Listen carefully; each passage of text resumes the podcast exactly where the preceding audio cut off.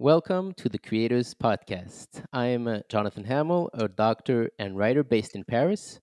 On this podcast, I will have conversation with guests from diverse fields, whether they excel in medicine, literature, sports, or comedy. They all epitomize excellence in their respective domains.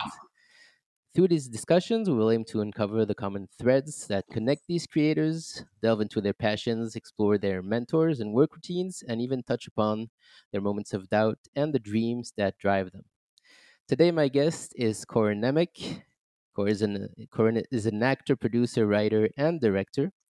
As an actor, he has more than 100 credits to his name. He is widely recognized for his role as Parker Lewis in the cult TV show Parker Lewis Can't Lose and as Jonas Quinn in Stargate SG1. In 1989, at age 18, he was nominated for a Primetime Emmy Award in the Outstanding Supporting Actor in a Miniseries category for the show I Know My First Name is Steven. He has also appeared in numerous films and TV shows that you may recognize, such as Beverly Hills 90210, Smallville, CSI New York, CSI Miami, NCIS, Supernatural, and many more. What is less known to the general public is that Corin is also a skilled artist in the field of graffiti. He's also passionate about writing and has released a great novel, partly based on his life as a teenager, called Venice High. He also writes poems, rap lyrics, and screenplays, and is an avid photographer. You can find him on Instagram at I am Corinnemec and on Twitter at I am Corinnemec. Corin, welcome to the show. Thank you so much for taking the time. Thank you. It's my pleasure. I'm under attack. I can see. This mutant, this this off-planet mutant. He came through one of the stargates. He's been he's been hounding me ever since. Yes, for those for those of you who don't have the video, he is wrestling his dog. so, all right. This is Theo, everybody. Very cute. All right. Free.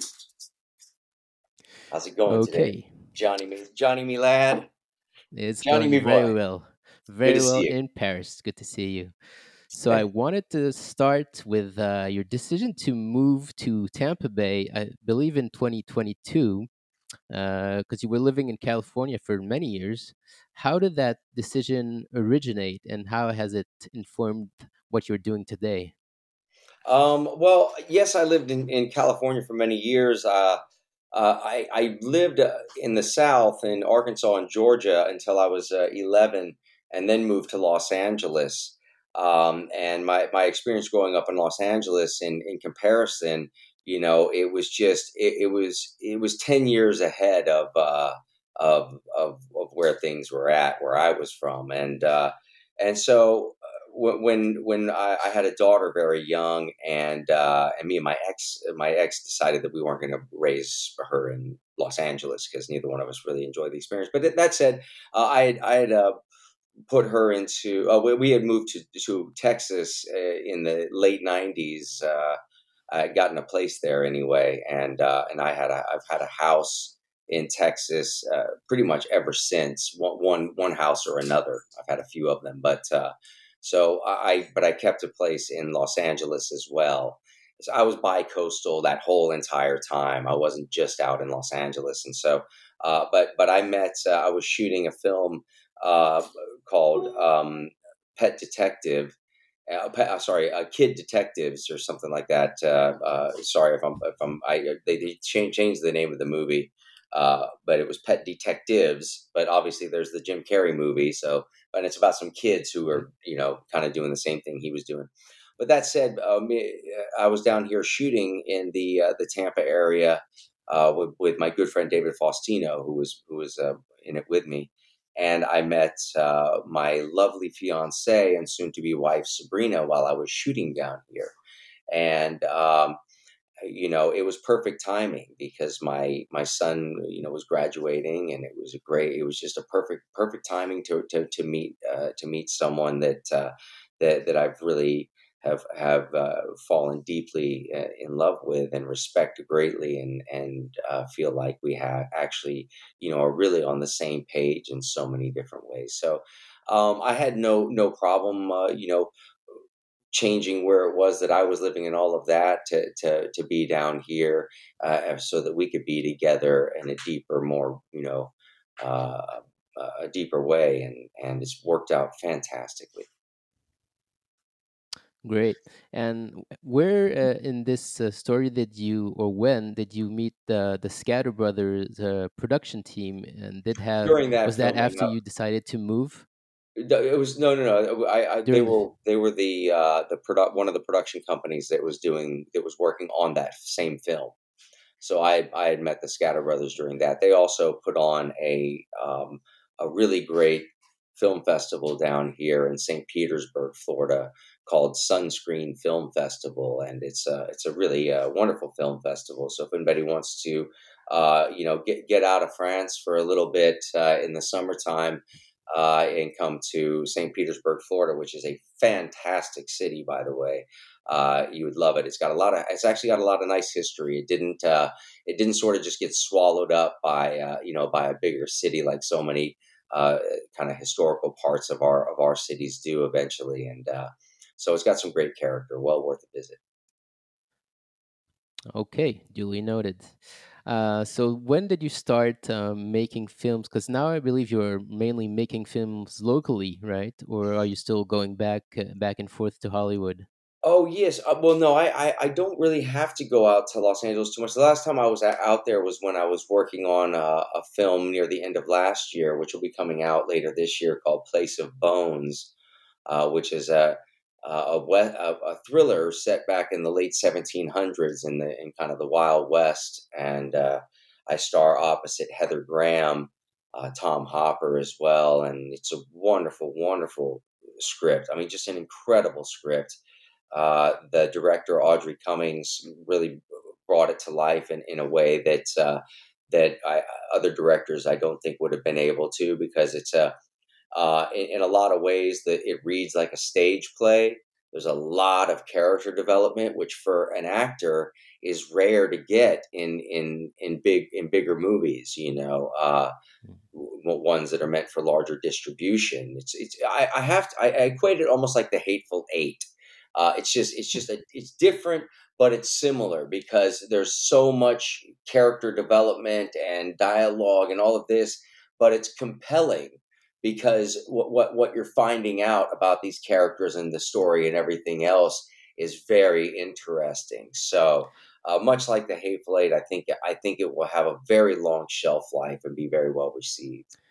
So the character development is mainly due to the excellent writing, or is also due to the good directing? You were talking about the the, all of that the the actors as well of course you know every actor brings their own personal character development to to the table and and the background and history that hopefully they've they've come up with for their character which enriches it you know uh i in this in this particular movie you know my character is a thief uh, and he's he's uh, he's held up in a ranch house with Heather Graham and her daughter, who their their the the husband had died sometime in the past, and they were living in squalor out in the middle of the of the the desert, basically. And here's this injured guy with a sack of money, and he's stolen it from some other bandits, so they're coming back to get it, and that's kind of the setup, you know. So, um, but in you know in, in the character development, eh, eh, the you know I found that uh, that that he loves gold so much. So I so I, you know I, I got I had this gold coin that was from the you know the props department and all of that, and I get to have these kind of uh, you know clever moments that come out where he goes to his gold coin kind of like Gollum does with the ring. You know what I mean? Where he's like, Yeah. "It's my gold," you know. So. uh things like that come out in the character development because if all you're doing is just memorizing the dialogue and, and, and performing the dialogue i i you know well uh, without without doing much character development you miss out on on what you can introduce that isn't in the script Sure.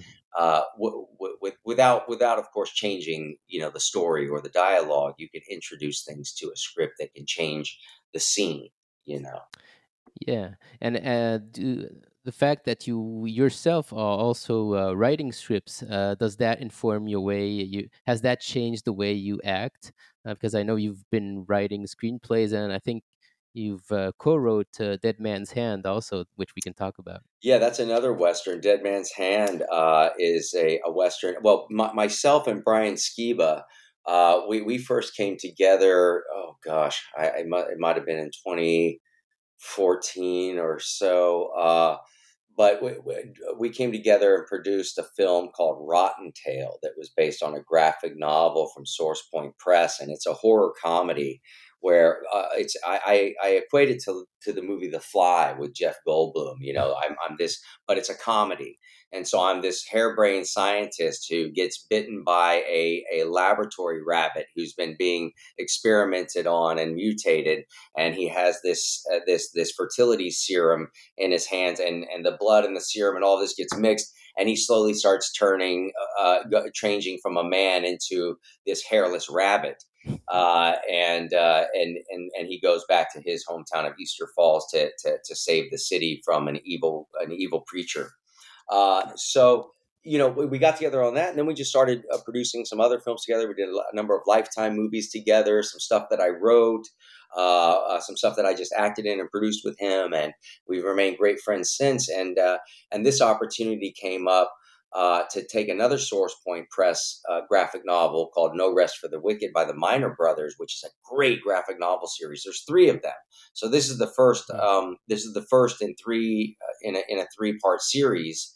Uh, I don't know if I'll write the the other scripts if they if they make them into movies. Their plan is is to do you know three of these.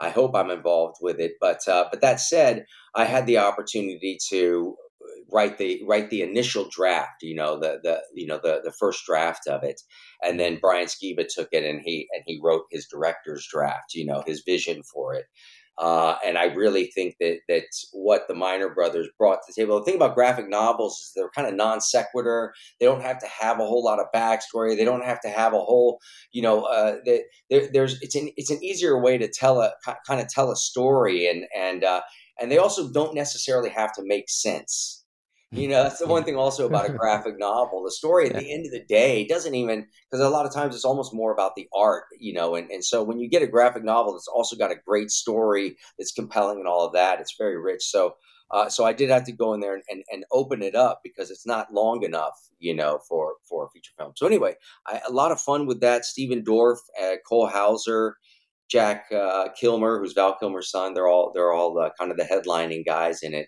from bad guys to good guys and and and anti-heroes and all that but uh and and then a great you know uh, ancillary cast i play one of uh stephen dorff's kind of you know henchman types and all of that i'm uh, uh it's not a, it's not a senior role in it but it's a great character and i'm very excited about that that should be out later this this year as well uh, so and yeah, the writing also... is a big deal. I, I that's uh, that I, I, to answer your question. Also, I think that um, I think what got me into writing was was in rehearsing and, and, and practicing other people's material that I didn't feel was written that organically, you know, and I always and, and, and often I felt like I was having to, you know, fit the words into my mouth in a way that I felt like, you know, maybe maybe and obviously this is not a slight on any writers. I'm just saying some of the some of the scripts that I've read, I'm thinking maybe these writers haven't spent a lot of time socializing. You know what I mean? So you know you can spend too much time in a White Castle, you know, in an ivory tower rather. you know, White Castle is a burger joint that I despise. Don't spend any time in a White Castle. Uh, but if you, you, can spend too much time in an ivory tower and and and and lose touch with th- that organic interaction with people and places and things, yeah. and I think as a writer, that's that, that's also really important. And as an actor, you know, it's very important. Yeah, to be uh, credible, to be, to be extremely fluid. You know, like Bruce Lee says, you have to be Walter. Walter. Yeah, exactly. so, is something you do to get that flow uh, when you're writing scripts, or when you're reading other people's scripts? Uh, do you um, I mean, especially when you're writing your own scripts, uh, do you say everything out loud to see if it's really, you know, it flows out out of your mouth? Mm, sometimes, but that's usually way later down the road. Uh, once I've gotten like kind of a first draft done, and and and, I go back, and now I'm kind of just doing a uh, sort of a like a fluff and fold you know operation afterwards. It's like making sure that mm-hmm. everything is nice and neat and as tidy as possible and clean up as much eh, you know stuff that doesn't need to be there and this that and and and streamlining. You know for me uh, screenwriting is is all about what you don't need. And i learned from a from from a screenwriter uh, uh, I, I, when I was doing a workshop years ago uh, on screenwriting, uh, he, he said when he gets a, a, script that he needs to rewrite, uh, one of the first things that he does is go in. I can't remember the gentleman's name. It was so many years ago. It was in like 1994 or something. But uh, but he said he goes in and he just starts taking out all the highs, hellos, and goodbyes so any of the top portion of the dialogue when the character walks in and like, hey, what's up? Oh, nothing much. How you doing? Hey, da, da, da. And mm. then they go into the meat and potatoes of the dialogue. He's like, what's more interesting? Seeing somebody walk in and go, you can't believe how bad my day was, and, da, da, da, and going straight yeah. into their to the meat and potatoes of the dialogue, or they come in first and they're just, you know. So that that was one of the things that he suggested is that, and once you get rid of all of that fluff and you just have the the the, the main you know uh, uh, through line eh, then you can then, then a lot of times you end up losing a bunch of pages. You end up losing like you know 10 pages or so with all of this sure. stuff just snipped out that, that that's just like people just saying stuff that doesn't matter you know uh, which can which it can be important at times but you need undertone you know why are they saying something that doesn't matter? It can actually matter you know but but that said uh, it, it, gives you then the ability to to build up other areas of the story that maybe need some more attention you know when, mm. when you do something like that yeah and i guess it's the same with the writing novels you end up like, taking out dozens and dozens hundreds of words before you're finally done so yeah. i guess it's that's the nature of the beast uh, mm-hmm. uh, there's another movie I wanted to talk about. I feel like you're doing a lot of westerns these days. It's uh, Blackwater and I had never done a western in my whole career, and it was my yeah, it was going on my bucket list since I was since I was a teenager to be in a western. So you know to have to do two of them in the same year and to be and to be able to have been a writer on one of them i mean that's a dream come true because i'm a, i've been a huge fan of spaghetti westerns and you know and and, and especially the movie the long riders uh, was one of my all-time favorites. They had the, the Carradines, the Keaches, and the Quaids, all of those brothers playing real historical brothers from you know the late 1700s, uh, the James Gang, the Youngers, and uh, all, but uh, anyway, uh, so it was a dream come true to be to, to be able to be a part of all of that. It's it's just yeah. awesome. So next on my list is is a uh, a, mid, a, a, middle a Middle Ages uh, movie, something that takes oh, place during you know nice costumes times. and everything. Yes. Um, no, the other movie I wanted to talk about, I guess, is not a western, is Blackwater Blues. I think you all also wrote the screenplay on that, right? Yeah, the Blackwater Blues was. I mean, what what ended up happening? We, we had a deal with a company out in Los Angeles uh, to do a one hour pilot for a TV series, and uh, and then potentially even to have it independently financed by this company. And unfortunately, you know, uh, uh, uh, two weeks before we were set to go into production on the one hour pilot, uh, that, that the, the financing fell through. Uh, and so, uh, which happens. So instead of just instead of just throwing in the towel, we switched gears, did a, a GoFundMe fundraiser, and put our own money into it. So we we shot, we ended up and then split it. We cut the script down to a half hour pilot, which comes out to be about 26 minutes of, of, of, of screen time uh, with four minutes for commercials. So uh, and and we we uh, we got about half the funding, about about 15, 16 grand through through GoFundMe, and then we put another 10, uh, you know, 10, 12 grand into it. And we ended up having to put more money into it later, but that's that doesn't matter. So for about 26, 28 grand, you know, we had we we had a full professional production with with uh, with uh, you know a professional uh, Steve Weiss directed it. He's a great great director locally down uh, in in the he's actually in Florida, but down in that southern corridor. Um, and we had a great a great professional team of you know pro first AD, pro DP, you know pro wardrobe department. Everything was super pro, but it was like you know on on on on the the the, the, the slimmest of budgets possible. But that said, you know, we we we put it together. Uh, the whole thing is is all developed and thought out. Uh, the only problem that we've been we've been having, even though we even though the, the little pilot that we did, I think turned out very well in terms of a proof of concept and something to shop and show what the rest of the show is going to to, to be like. Uh, obviously, with bigger budgets, more action, more things like that. But uh, the, the, the problem that I've had, which which many people have in Los Angeles, is that you know it's it's a very closed door system out there, and uh, you know it, when when you do things independently outside of the system, you got to mm. you have to go back and knock on the door and show them what you've done without their help.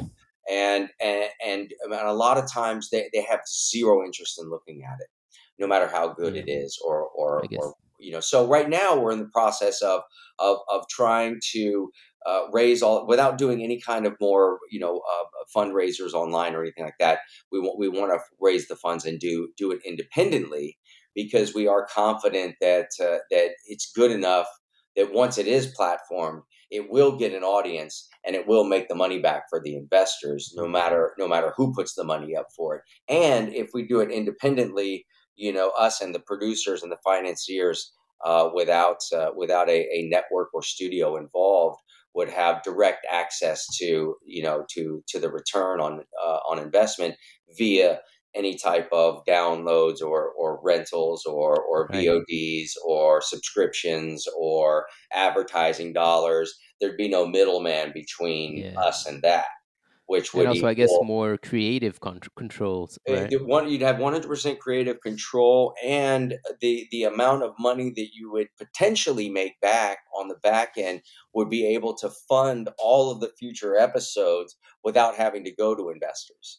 So you could you you get instead of instead of taking all of the profit out of the front end on the first season, it would roll all of that profit back into season two, season three, season four, season five, and then by then all of those other seasons once they go international and with with with distribution, uh, you know the residual income should uh, should far outweigh you know the reinvestment of that money and the money it t- would take out of your pocket for the first few years uh, you know, by reinvesting that, it would take money out of the pocket of the producers. But at the end of the day, what you would stand to gain down the road, you'd be laughing all the way to the bank. It'd be hmm. hilarious.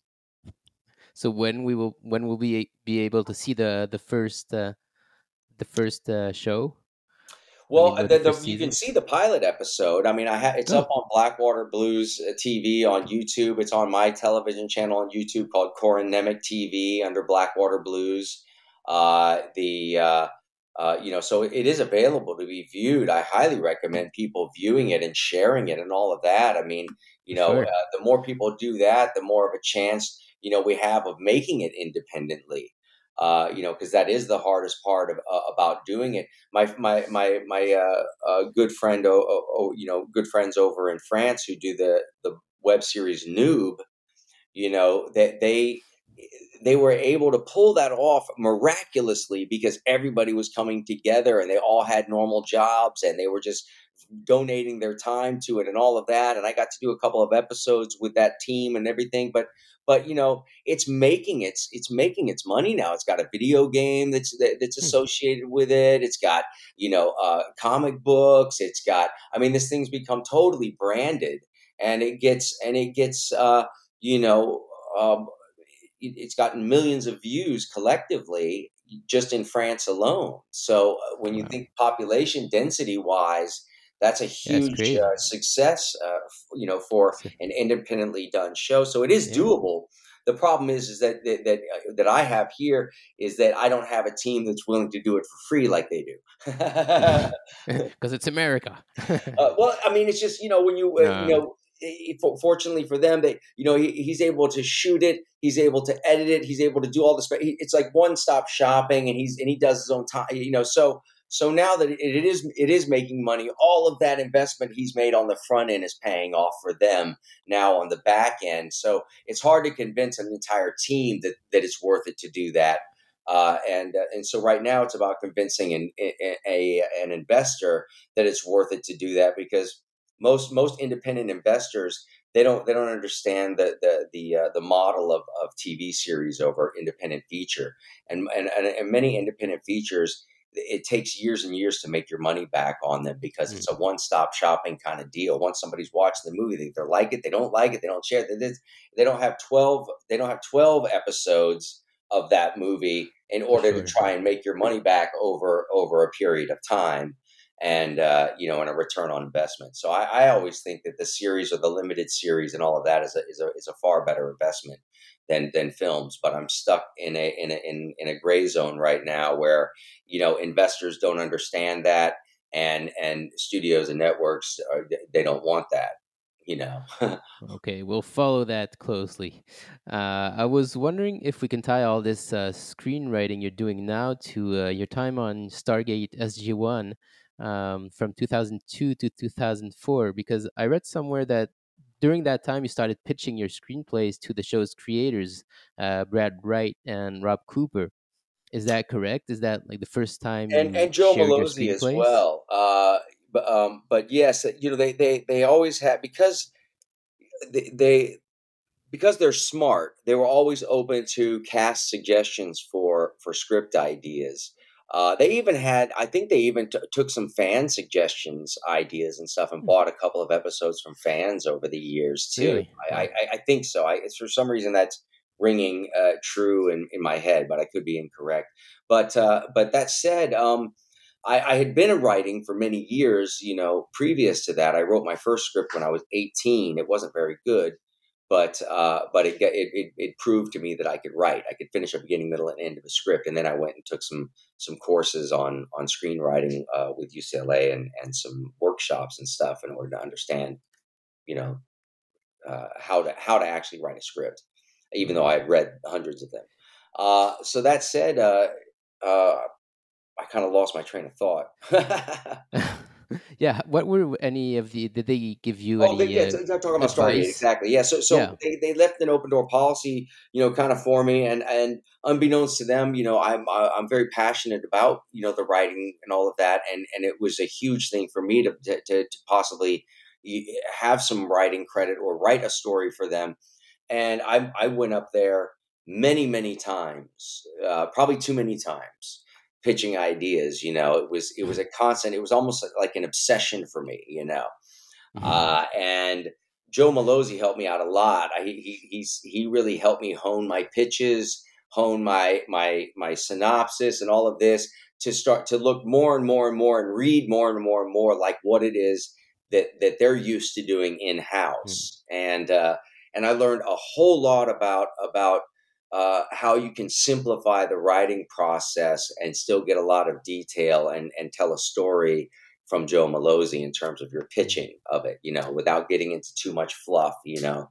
you can you can pitch your idea and have just enough detail, just enough, you know, entertaining factors in it uh, that it that, that that it becomes compelling. Uh, so this is just finally, from the just from the pitch. Yeah, not exactly. even the screenplay. Oh, yeah, okay. exactly. Well, they write all the they write all the scripts to make sure that they're consistent. So all that all what they're oh, buying okay. is what's called a beat sheet, and that's just a, that's just a descriptive of every single scene that takes place with no dialogue uh, written. So you don't write any oh, okay. of the dialogue and all of that stuff. And then if there's if there's out points in the story that they don't like, if there's other things, if there's just stuff that they want to, you know, just change because it doesn't fit the world that they've created, then the writers there take that, they buy it from you, you get story credit by, you know, story by credit, and then they write the actual, you know, text and, and, and, and everything else and turn it into a Stargate episode. Uh. So, uh, you know, what, but, but what, what is in there is my story. It, it, but what but what I didn't do was write any of the dialogue. Oh, okay, got it. Yeah. Uh, what was any of the best advice they gave you uh, to pitch the story right? Was it really just eliminate, eliminate, keep it the simplest as you can?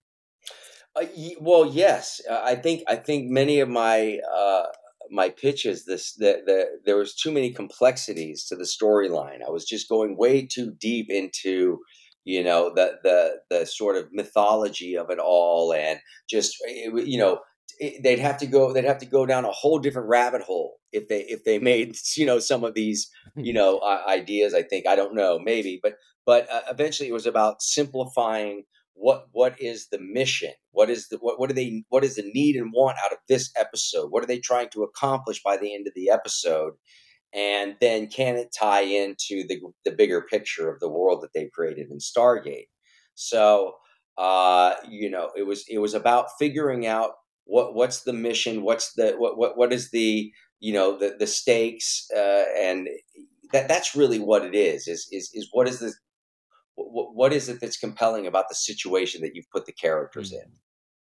Yeah, and very interesting. So I wanted to go back a little bit uh, and wonder if you can tell us about the children theater group uh, called Center Stage LA, because I think that's where you started acting, or at least learning about acting, right? Um, it was the first. It was the first professional acting class that I was in, and uh, it was the artistic director was named Kevin McDermott, and what what a fantastic director for for young adults, uh, young kids as well. I mean, I think that his, uh, I think he taught from age probably eight or ten.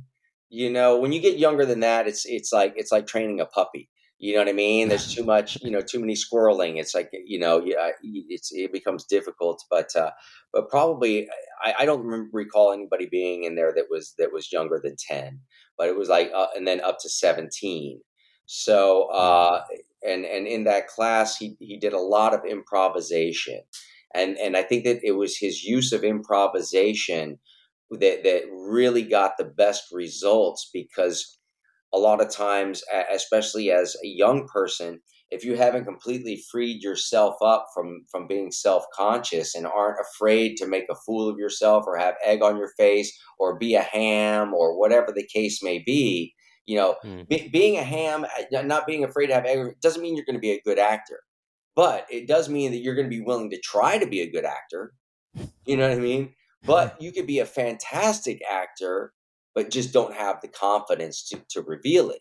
So when you get into improvisation, uh, the, it, it frees the person up from from being focused on the dialogue, the script, the world that's been that has been forced upon the actor, and allows them to create their own world and play just like a kid does when they're in their bedroom alone with their GI Joes or their Barbies or their little Lego figures. They're changing their voices. They're doing this and these and this, and they're having and there's an entire world that they've created, and they're completely 100 embracing the reality of that world, and that's why children associate uh, um, life with their with their stuffed animals. You know, they endow those props with with so much life that if you grab one too hard, they're like, "Don't hurt Teddy. so it's going to be okay, Teddy." And they will, and and and they're and they're projecting life onto this object that is obviously not animated. You know, so that's what happens. having consciousness. You know, but but that's but that's the power of the imagination and, and the power of uh of acting and, and the ability to you know, to endow your props and and the set that you're on and the, the wardrobe you're wearing with the same type of, of imaginary reality as a kid um, endows with with the props that they have in their bedroom. Of course, if not, you're just an adult dressed as a ham, and you're, what am I doing here? Yeah, exactly. and you're done. Uh, how old were you at the time? About I, 10, 11? Uh, well, I, I, I was eleven, going on twelve. It was in the last, you know, it wasn't too long after I, I think I turned twelve that I started in his class. Uh, but um, and and then within eight, within six to eight months, he he had a uh, a showcase for agents and managers.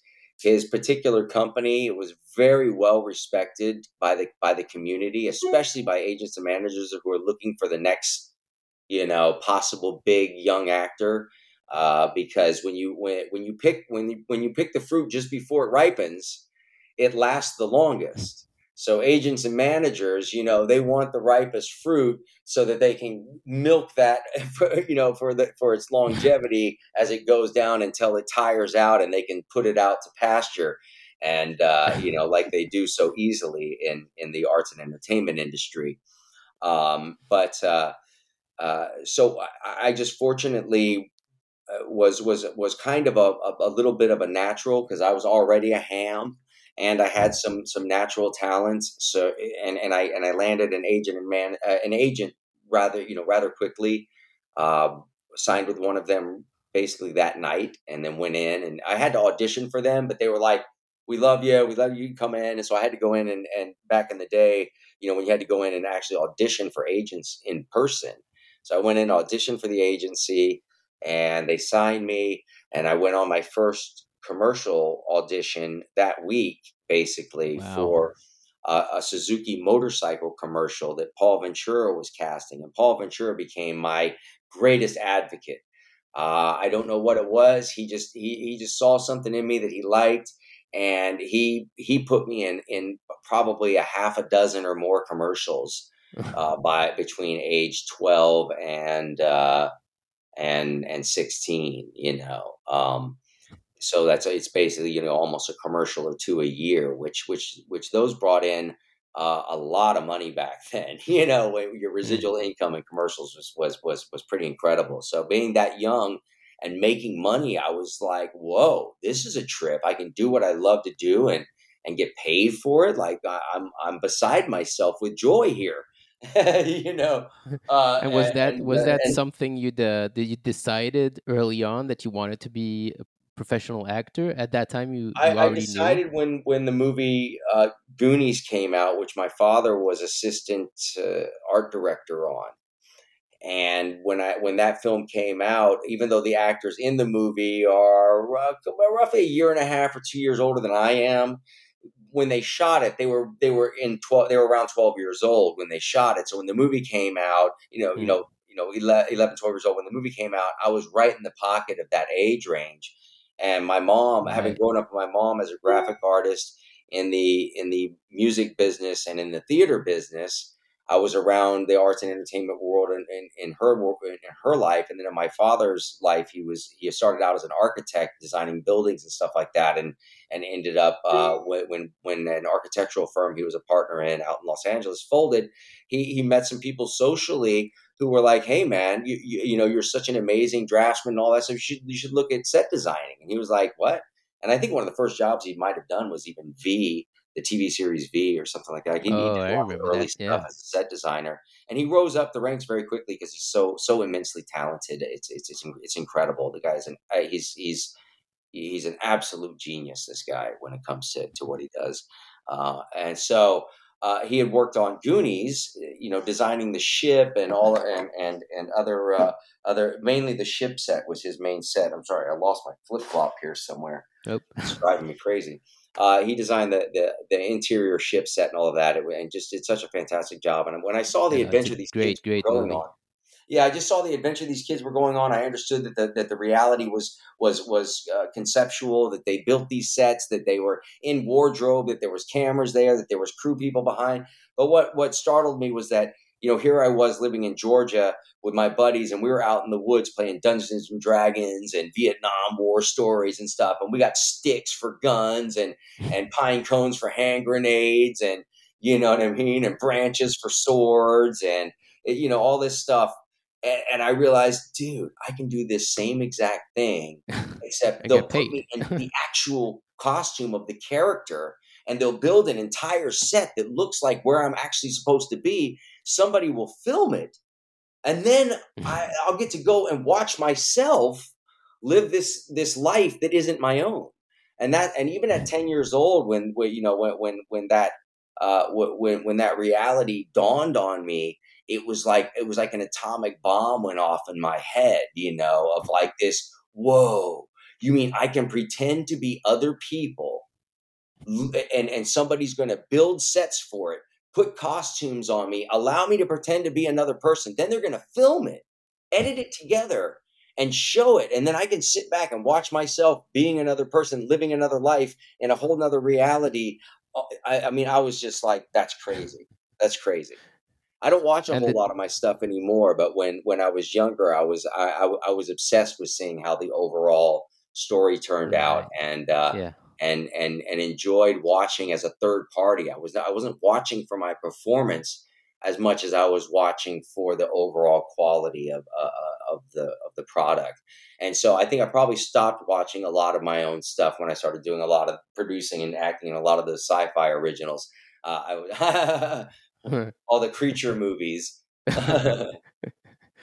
Wow, that's fascinating. Also, the fact that you actually did it, not just you know dreamt about it because i guess a lot of 10 years old might dream about it but then you know you forget about it or maybe you're not in the position to do it or you don't put yourself in the position to do it but yes uh, i mean i had a lot of support from my family both of them are artists so both of them uh, you know were were very supportive of of me and my sister getting involved in the arts and entertainment world. You know, my sister went went to uh, the University of San Francisco and has a, like a you know a, a bachelor's in theater arts and uh, and you know she studied theater all that. Now she's a she's a very very well respected first AD in in the uh, uh film and TV oh, wow. business out in Los Angeles. Works nonstop. She's incredible at what she does.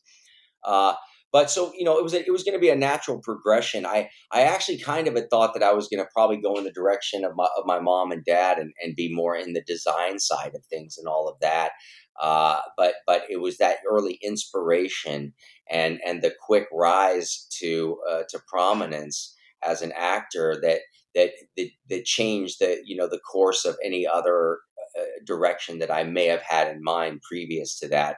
It was like getting on you know it was basically it was like you know uh, get, getting on a space shuttle and and and deciding you want to get off after they get down to, to one You know what I mean? It's too yeah. late. The thing is launching, yeah. and you're just gonna have to sit back, relax, and enjoy the ride because it's not gonna be over until it's over. You know, and then and then uh, well, you know, having kids and and and all of those other responsibilities that come with that, and then you end up with mortgages, and you end up with this, that, the other, and the career becomes a becomes a job, becomes a business, becomes you know work. And, uh, and but the one the one benefit to this is that I've never lost the art of play and uh, and and thoughtful imagination. And uh, and I think that, uh, that that the projects that I do work on, do produce, do you know, am involved in creatively on on that side of things. Uh, maybe smaller budgeted, but they're but they're they're uh, they're fun experiences for everybody to work on. Yeah, no, I was gonna ask because you're part of a, I guess, a rather small group of uh, actors who were very famous as teenagers or even children who continue continued acting and producing and writing throughout your life. So I guess one of the keys is that you never lost you interest or passion. So love you, honey. Come give me a kiss. Sorry, it's a necessary no interruption. Everybody's gonna have to go call. for it. Bye. It's my honey bunny Sabrina. Hi. Hi. We've emailed. um. So, uh, yeah, yeah, you know, but but but it's it's it's uh it's a it's a career that's that that's been a blessing and a curse. I wouldn't I wouldn't I wouldn't want it to be any different. I would have made some different choices over the years, but I think that uh, extricating myself from Los Angeles to, to raise kids in Texas was uh, was well worth the damage that it did to uh, to my career not being readily available and not and also I, I, I stopped playing the, the, the the promotion game and the you know the Hollywood uh, uh, uh, Hollywood star you know uh, Walk of Shame game back in the early '90s, but before Parker Lewis even I think no maybe just after Parker Lewis ended uh, it wasn't long after that that I just I stopped using a publicist and I stopped engaging and and actively you know trying to promote myself out there in that type of way. I found it to be extremely shallow. I found it to be contrived. Um, uh, you know the the on-air interviews were all pre you know uh, pre-thought out. The questions were already written. There was no organic discovery. You know they wanted anecdotes. They wanted something funny. They wanted this. They wanted that. They didn't want an interview. You know what i mean? And and all of these yeah. and then the the way that i was being portrayed in magazines the clothes they were putting me in the way they were styling my hair. I'm like who is this guy? And my and my friends you know like i said i grew up as a graffiti writer you know uh, and and a lot of my friends were a bit you know a bit rough around the edges you know you know some some some some street some street kids you know and and uh, and they weren't afraid to tell me that I looked like a little bitch in this in the, in this Tiger Beat magazine. You know, they're like, "Yeah, look at you, man. What are you? What are you, Superman on this uh, on this bar stool? What are you trying? What are you flying in this picture for?" You know, and I look down, and it's like, sure enough, they have coaxed me into laying on a bar stool and like flying like I'm Superman. And there I am, you know, just looking like a complete jerk off, you know, in Tiger Beat or Teen Beat or whatever magazine, you know, and I'm like, I'm a dancing monkey. I'm a dancing monkey, you this know. Was, this was during the Parker Lewis years, and before maybe? that, you know, before, before that, that, because I got, I did, I know my first name is Steven, uh, well, I was I. I had done um, even before I knew my first name is Steven. I did the last season of Webster, playing Nikki Papadapolis' live-in cousin. And so, being on Webster at the time, at, at 13 years old, I started popping up in, in the teen magazines and all of that. And then once I did, I know my first name is Steven, and I was nominated for an Emmy, you know, at 15 years old. That was, you know, I was all over these teen yeah. magazines. And then you then you flash forward a couple of years after that, and Parker Lewis, you know, and then it, it's just, you know, every single one of them, I'm, you know, I got at least a page or something in there or something. And then, and and I just, I which is fine. I don't care, you know, that wasn't it, but it was how I was portrayed when I actually went to the photo shoot. So by the time I got got to Parker Lewis, I was I was far more sensitive about how how and what I was doing uh, on the on the side, you know, because I'd gotten so much shit uh, up until I turned 18 about the ridiculous choices I made, you know, between the age of 13 and 16, you know, 16 or so. By the time I was 17 is when I when I was telling these these the, the, the teen magazines and all of that stuff, like I'll come and do your photo shoot. I'll do all that, but I'm not wearing unless I like the clothes, I'm not wearing them. And so unless I like the hairstyle, I'm not doing it that way. And unless I like the setting that you want me to be photographed in, I'm not taking pictures there and I and so it boiled it kind of boiled over in season one of Parker Lewis when I was doing one I, I, I was in New York and I was supposed to do this big teen magazine shoot and all of that. And uh, I think I went to it with like my buddy Jarobi from Tribe Called Quest uh, uh, um, and my buddy Kev Hicks who's uh, in a, in, a, in a rap group called Gumbo now. And, uh, and, you know, and I think I went down to this shoot, and it's like they got ridiculous clothes, they got a ridiculous setting, and we're down in the meat packing district of, of, of New York, you know what I mean? And I'm dressed in my hip hop, you know, kind of flavored clothes, you mm-hmm. know, my my streetwear. And I'm like, you know what? We're in the meat packing district. What's more interesting than that? Instead of doing this, let's just go outside. You guys can take some photos of me here in the meat packing district in, you know, in, in, in this great environment, dressed exactly how I am, mm-hmm. you know, and then and, and then we'll be we'll all be good. Everybody will be happy. You'll get what I want. I get what I want and they ended up putting out a scathing interview saying that I really? was, I, yes, saying that I, I, I was not, con- I, I was rude, I was this, I, I was not uh, flexible, blah, blah, blah, blah, blah. All I was doing was standing up for myself. I was never once rude. I never once yelled at them. I never once, I was actually having a great day. Me and my buddies were laughing. We were having a good time. We're mm. hanging out in the green room, you know, whatever. And they're getting set up. And I, all I was saying was no.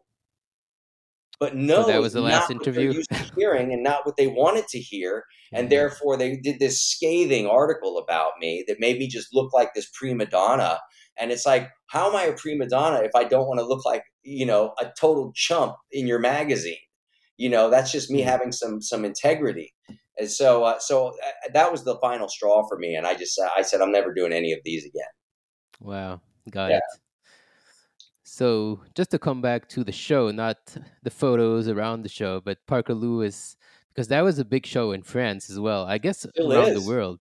Still, Still is. Vive la France. Yeah. Vive la France. I know. I mean, I watched it. It was dubbed in French, uh, obviously, but all my yeah. buddies, we we all watched it. It was great. Yeah, I've met the actor who does my voice. I, I his name slips oh, yeah? my mind right now, and I'm so I'm so, I'm so ashamed of that because he's done my voice for years. He did my voice like everything I've done, even Stargate, and you know, so uh, I, am totally ashamed that I can't recall his voice, but he's such a great guy, such a wonderful fellow.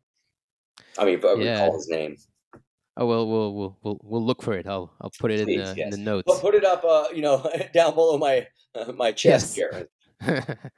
uh, well, uh, so do people still quote iconic lines from the from the show when they meet you? Is that is it that big? Are you still synchronizing watches? Yeah, well, uh... yeah, yeah, yeah. There are some that there is some uh, synchronizing of swatches, and you know, I hear not. A, I mean, I don't know if not a problem was you know was around obviously before Parker Lewis. Of course, it was. It's not like it's some you know uh, you know totally original saying, but synchronized swatches is original because you're saying swatch, not synchronized watches. So uh, I don't know if they translated it to swatches in French. Oh, they, they no, watches. I'm discovering this. I thought but it was in, watches. Yeah, in English it was swatches, and we went to the swatch company uh, when we were starting the show to get sponsorship from them because I I had arranged some sponsorship with with Adidas because Adidas was already sponsoring me because uh, I was all into the hip hop scene and all of that. So I got I, I, got sponsored by Adidas, so I was always wearing Adidas track suits and so I basically I basically looked like Run DMC Uh, Yeah, you know, but um, but so so when when the series went, I, I hooked up um, my the the people who ran the sponsorship department with Sony TV and all that, and had them sponsor our show, so I could wear Adidas in the in the episodes and all of that, and you know, and and emulate because if you, you know my character Parker Lewis was a a hip hop kid. He had a high top fade that was like a Gumby. He was wearing the flashy shirts all buttoned up with the slacks and the high top Adidas. You know, he looked like he looked like uh, Kid and Play. He looked like uh, uh, uh, Jazzy Jeff and the Fresh Prince. exactly. You know, it's like that's that that was what I was going for. You know what I mean? So, exact. So we'll talk now about graffiti because I know you're very passionate about it, and you started really young, right? Uh, I think you started even when you were still in Atlanta. Yeah, I I started graffiti really when I was 10 years old, uh, when I got into breakdancing. And uh, my breakdancing name was Kid Cruz, uh, and uh, it was C R U Z, uh, right. With K I D, obviously, Kid Cruz. But, um, and I had my buddies, my little crew, because I, I grew up in, in predominantly, I grew up in, in these, these giant kind of sub, semi subsidized or totally subsidized uh, apartment complexes and stuff like that.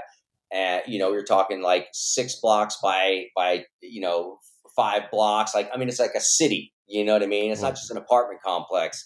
So you, you get a whole a whole crew of different kids, you know, that live there and everything. And we we were just into breakdancing. That was our thing, you know. And uh, and we used to go to the local skate uh, skating rink called Sparkles, and they had a dance uh, a dance floor there, and we'd get in breakdancing battles with other kids from other pl- areas of town and this and and everybody had their breakdancing name and that's where it started from was like you know going in the back of sparkles and we're all hanging out and you know and and and you're and you're scratching with like a pencil or some other crap on the back of the building kid cruise you know and and uh in like some bubble letters or something ridiculous like that uh because it was just part of of of, of that world of that culture and then i moved to los angeles and some kid there was this kid vision that was his graffiti name vision and this other cat named spy 1000 uh, who were uh, unbeknownst to me at the time they were legends and they were these guys are only in like ninth grade you know mind you and these guys are already like legends you know like in terms of like the, how how much they get up and how uh, and how good they are as artists and when i got into i was taking a graphic design class uh, with the with the, the best teacher ever, this guy, Mr. Mendez at Walter Reed Junior High in, in Hollywood, in, in Studio City rather, in North Hollywood. And uh, these guys were in my class. And when I saw their graffiti art, you know, with the crazy b boys and the big oversized shoes and the big oversized hands and these wild style letters, and I was like, what is this madness? you know, and their tagging styles were just like, you know, these weren't bubble letters and little like little arrows on top Right. of. I was like, this is like some next level.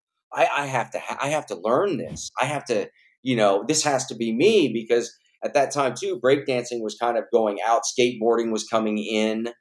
Uh, you know, the sort of like uh, a skate rat scene that was sort of hip hop meets punk rock meets skateboarding meets graffiti art.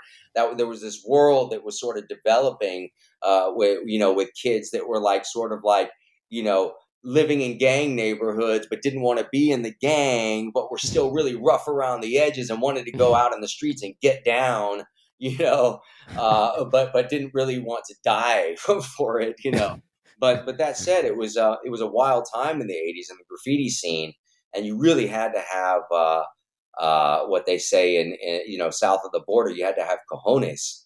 You know, you you you know you had to have uh, uh, you know a lot of uh, a lot of uh, will. You, you know, and uh, and and had to be rather fearless. But, because you uh, belonged, uh, you had to belong to uh, a crew, right? Well, yeah, I am still in a crew. I mean, the crew that I got into in 1987, the Chosen Few, is you know one of the you know it's it's a crew that's that's still around today and has become more worldwide. There's crew members all over the planet now, uh, and it uh, and it developed into uh, into uh, an art collective uh, called uh, well, our ours the chosen few, and then then there was a sub a subsidiary of it called Angels Will Rise AWR, and then AWR became uh, this this this uh, collective called the Seventh Letter, and Seventh Letter uh, is this this world worldwide well respected group of, of really talented graffiti artists from from a lot of different crews uh, that have all come together and that and then that became another even bigger crew called MSK, uh, which, which um, um, has is like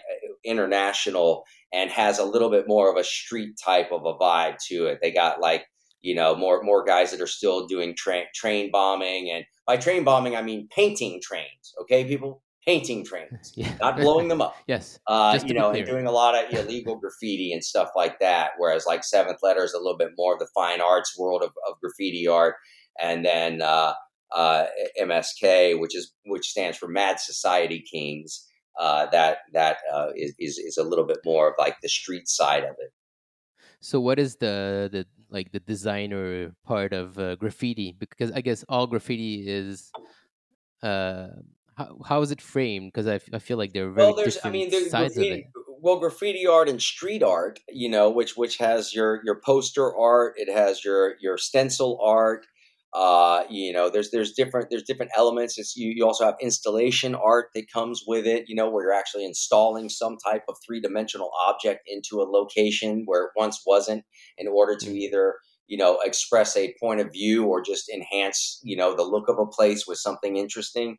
Uh, but uh, you, a lot of this really does stem out of the graffiti culture, obviously um, except not necessarily in France because of, of Blek, Blek le Rat, who had started doing the, the street art, um, uh, poster art, and st- stencil art, predominantly the stencil art in France back in the 1960s, which uh, his, his art is exactly where, where Banksy got his whole style from.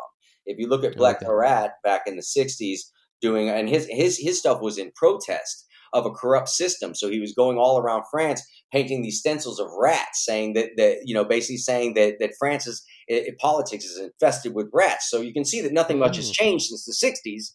Uh, so the you know the rats are still in power. Uh, to the Bastille, I say, to the Bastille.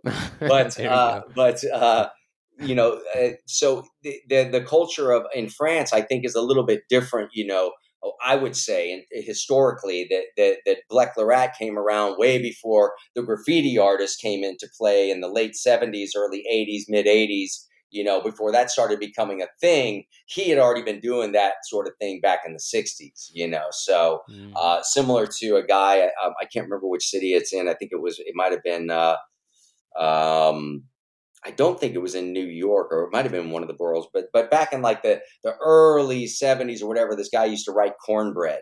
The word cornbread, that was his mm. nickname in his neighborhood, and he went everywhere and he would write cornbread, cornbread, and nobody else was doing it. You never saw a mm. tag anywhere, you know, and and and and it was so it's interesting that you know how it all picks up and then it circles back around. So it went from you know graffiti artists you know taking over uh, advertising space and, and claiming it for free to people like uh, Obey, who, who who made the the street art scene, the poster art thing, um, uh, you know, world famous, and showing that you can actually from a street art from a street artist you can brand yourself in the street art world. And if you do enough traveling and you, and you have a good enough idea and you, and you can brand yourself mm uh, in the right way, that you can turn that into merchandise. That merchandise can become a business. That business can become an empire.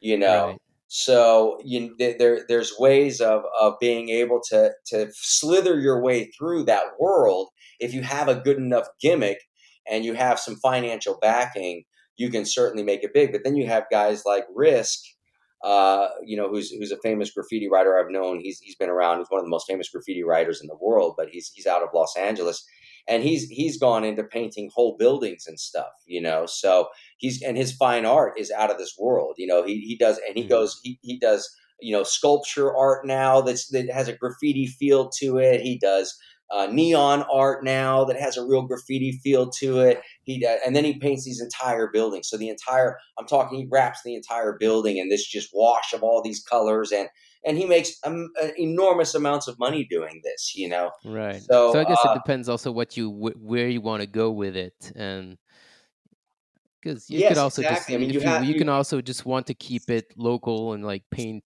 paint yeah, a that's fine. It all that's it. depends on, on on what your passion is for. You know, for me, you know, th- there's been times when when I when I probably could have switched gears and really really uh, uh, driven to brand and create a brand.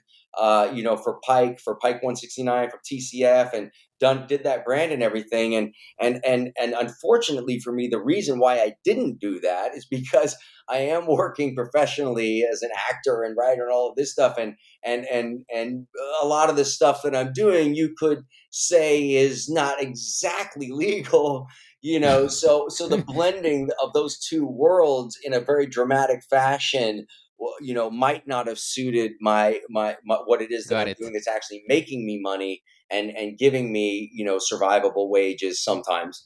Uh, you know, which is which is in film and television. So I, I was unwilling to risk one thing for the other or this or that. So eventually, I think that it'll all just come full circle anyway. I mean, I've become so busy, I haven't even been able to really keep up with my street art antics like I was, you know, up until I, I was really very, very, very involved, engaged in it up until the the you know the the shutdown, the the whole COVID shutdown, and all of that stuff. That pretty much just you know, and and it's been very tough to to to get the momentum back since then. Well, But I it's it's a followed you a little bit. part of my life. Yes, I've seen that you like uh, doing the clownfish. Yeah, the clownfish are a lot of fun. Yeah, yeah, those yeah, I love the Yeah. clownfish. Um, do you still uh, write? Are you still involved in uh, writing rap lyrics? Was that something you did when you were No, a I mean it's what I was doing because I, I was in a in a, you know I mean I was rapping when I was young. I actually did a uh, I did a a uh, a demo tape when I was 15 with with uh, DJ Speed from NWA, which uh, and and recorded down in his studio in Compton and everything. And uh, Wow. and we became you know pretty good friends after that. I actually got kicked out of Eazy E's studio by Eazy E uh, bec- because I was a white boy in the studio. Really?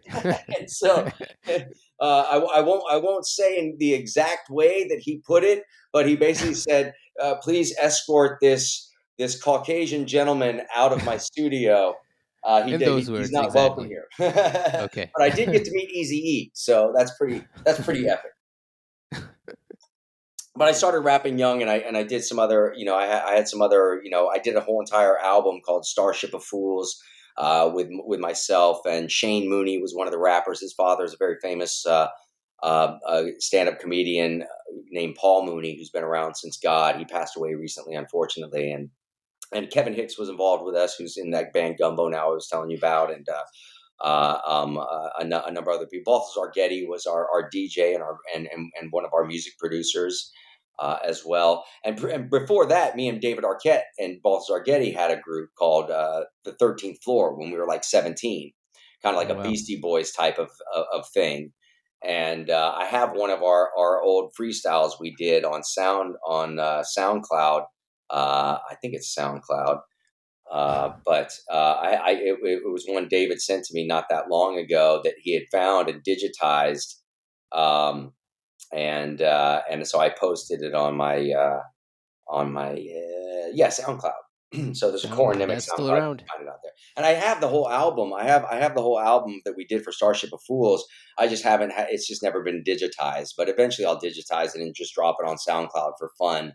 Uh, and I rapped on UMTV Spring Break uh, live at Daytona Beach down in Miami with the brand new heavies doing the doing the the backup uh, band stuff and uh, with with Ed Lover and Dr. Dre and all that. I've been I was written Wow, up in Source cool. magazine for my rapping antics at, at at Ed Lover's birthday party in the early '90s, and so but that led that's what that's what that's what led me into the poetry was uh you know the, the I, I found that i was more interested in writing uh i, I was i call it kind of metaphysical poetry really is what i started kind of with is this there's a, one of my books is called numbers urban poetry for an open mind. And in reality it's it's it's all mostly about metaphysics and all that. That's what i was i was really into at the time Hmm. uh, and still am you know? So uh, it's uh, and and I was a huge fan of of Omar Khayyam's The Rubaiyat as well, which is just just fantastic uh, uh, book of poems that that are very very. I want to say that they were so urban to me when I read his Rubaiyat. I was like, yo, this is hip hop. Like this is like ancient hip hop. Like this dude was spitting lyrics all his analogies and everything, making analogies about grapes and wine with sex and love and all of this stuff. And he's just and and and he would they, they performed this poetry you know, to people in back in the Bedouin tent days when they're going from one tribe to the next, and you know, all that famous poets coming, and and he gets out there and just spits mad lyrics at them and around the oasis, and they're just like wearing Adidas, you know. so first time I hear Omar Khayyam compared to with rap, so uh, I mean, it, it, it, inspired me, but it inspired me in a more poetic direction. To take that style of writing, that free flow style of rap, the rhythm of rap, mm. but to write w- about something that you can chew on and take home and do something with, something that can change your entire way of thinking, you know, by one poem, to be able to get to the end of that poem and go, whoa, whoa, wait a second is is reality what I think it is, or am I am I am I playing games with myself? You know. and are you still? Uh, what are you writing? Uh, either writing or reading for inspiration these days? Uh, currently, yeah, yeah, we got to wrap it up here in about in about eight ten minutes. Uh, so that's a great way to to get to an ending. There is uh, right. right. now I have a couple of projects going on. Um, uh, that I'm very excited about. I mean, I'm I'm gonna, I'm, I'm going to be producing some stuff as well coming up. Some that some stuff I didn't write, but um, I have two films that are uh, are in. Besides Blackwater Blues, I have two other films that are in different stages of development. Uh, one is called The Shutdown, and it's a romantic comedy that takes place during the height of the shutdown when everybody's lives are falling apart and you're going broke and your business is closing and you know all of this and and and in the throes of that finding you know finding a, a romantic situation that that takes you out of a depression that that you know that that is uh, lamenting so you know, uh, it's a wonderful um, uh, small budget romantic comedy, and then the other one I'm working on with a with also a, a very a very well known graffiti artist or muralist, uh, the Vitale brothers, Johnny Vitale of the Vitale brothers. Um, he's local down here in St. Petersburg, and he he he made a great little uh, trailer for a movie concept called uh, the Mini Lights, which is this phenomenon that occurs well occurs all over the world uh, these fairy lights that appear in the swamps and stuff. People call it swamp mm. gas or whatever. It appears in marshes. It's these little floating lights, these green right. lights that that apparently can drive people mad, or if you follow them, you're, you're never seen again, or you know. So uh, so I, I strung together a very compelling uh, script that that ties the phenomenon, you know, from happening from an from an experience that's happening to people locally, but that ties it to you know a, a, phenomenon that's been going on for thousands of years you know kind of thing. And it's a so it's a sci-fi. It's it's sort of like stranger things meets uh, close encounters with a little bit of stand by me. Amazing. Yeah all right. So I know you have to go, so uh, we can wrap it up, as you say. Thank you so much, Corin, for taking the time to be here. It's been great. Yeah, definitely. And let's you know we'll we'll, we'll do this again down the road after some of these uh, these films actually come out, and yeah, then we can to. have you know more interesting conversations about them because I can't give anything yeah. away you know uh, about the about the stories too much right now. Exactly. Well, it will be my pleasure. Right so on. once again, people can find you on the Instagram at I am Corinnemec. Uh, thank you everyone for listening. If you enjoyed this conversation and if you would like to yeah. hear more, don't forget to like, and subscribe. Sorry. One last thing, most important yes. thing. Never forget Parker Lewis, ne perd jamais. Ne perd jamais. Exactly. oh, I can see your French is still very good. Oui, oui. oui. All right. Oui. You can find all the information about this podcast on my website. If you want to check it out, it's hamilljonathan.com. All these conversations are available on YouTube, Spotify, Apple Podcasts, and wherever you get your podcasts. Thank you, Corin. Thank you, everyone. And you. see you soon on The Creators. Ciao. Ciao.